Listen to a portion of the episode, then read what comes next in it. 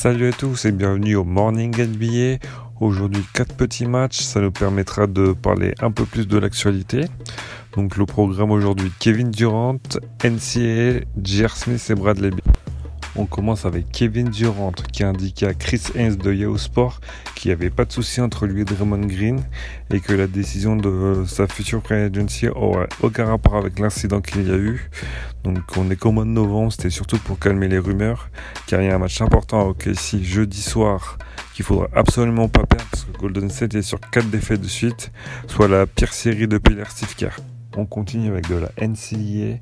James Wiseman va signer à Memphis l'année prochaine. C'est tout simplement le meilleur lycéen du pays. Donc Memphis a un certain coach nommé Penny Hardaway et Penny Hardaway l'avait coaché l'année dernière. Donc retenez bien son nom. James Wiseman, c'est un des joueurs les plus athlétiques depuis ces dernières années.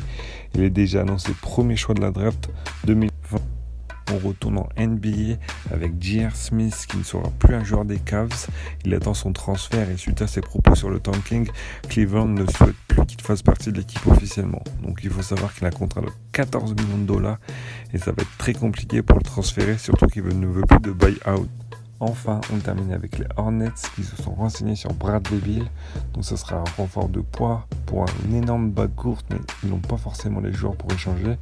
Pour l'instant, on parle de bateau, mais Williams, mais ça suffit clairement pas. C'est juste qu'au niveau salaire, c'est les seuls joueurs qui peuvent être échangés. Alors, on pourra peut-être parler d'un tour de draft et on en saura plus dans la journée.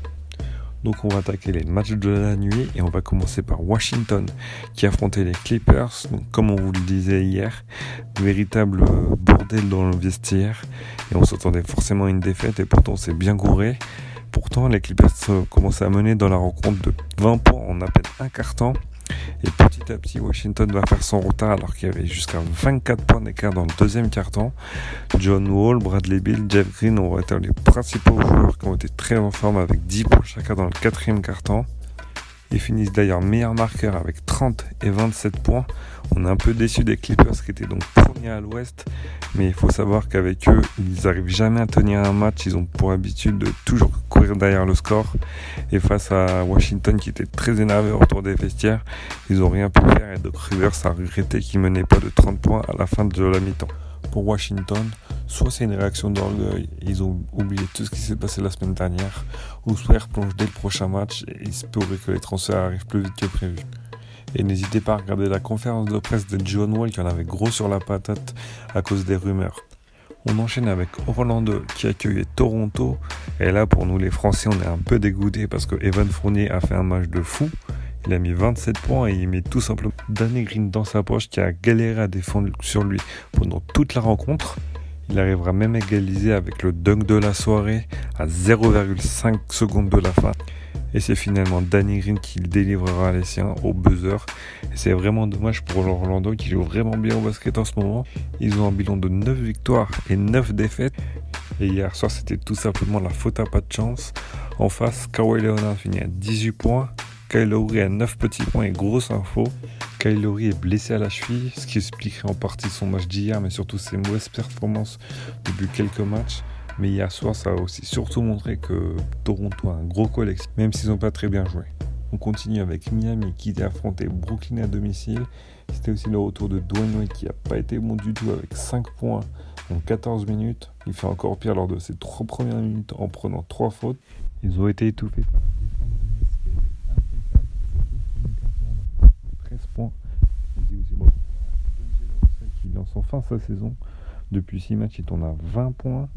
On a même cru que c'était les Nets qui jouaient à domicile, tellement ils étaient agressifs sur le porteur de ballon.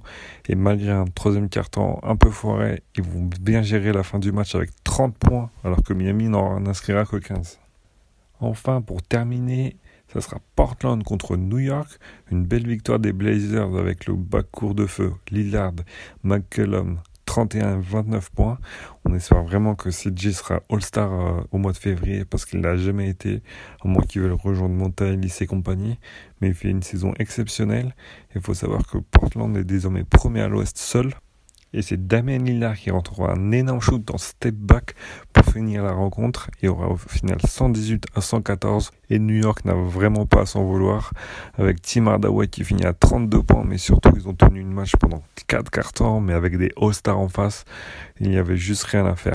Ils auront perdu le match sur des détails et surtout des lancers à la fin de la rencontre. À noter les 32 points de Tim Hardaway Jr. et notre Franck National finit à 7 petits points. Et voilà pour le troisième épisode du Morning NBA. Donc on se retrouve demain il y aura du très très sale avec 11 matchs et surtout le retour de LeBron James à Cleveland. On essaie de se retrouver plus en forme et surtout on vous souhaite une bonne journée et on vous dit à demain. Ciao